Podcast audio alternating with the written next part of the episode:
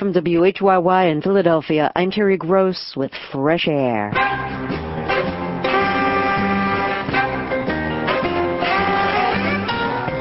On today's Fresh Air, we discuss the response in the Islamic world to the defeat of the Taliban with Bernard Lewis, author of What Went Wrong, Western Impact and Middle Eastern Response.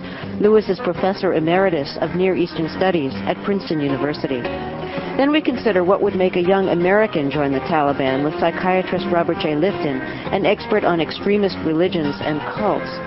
And linguist Geoff Nunberg offers some choices for Word of the Year.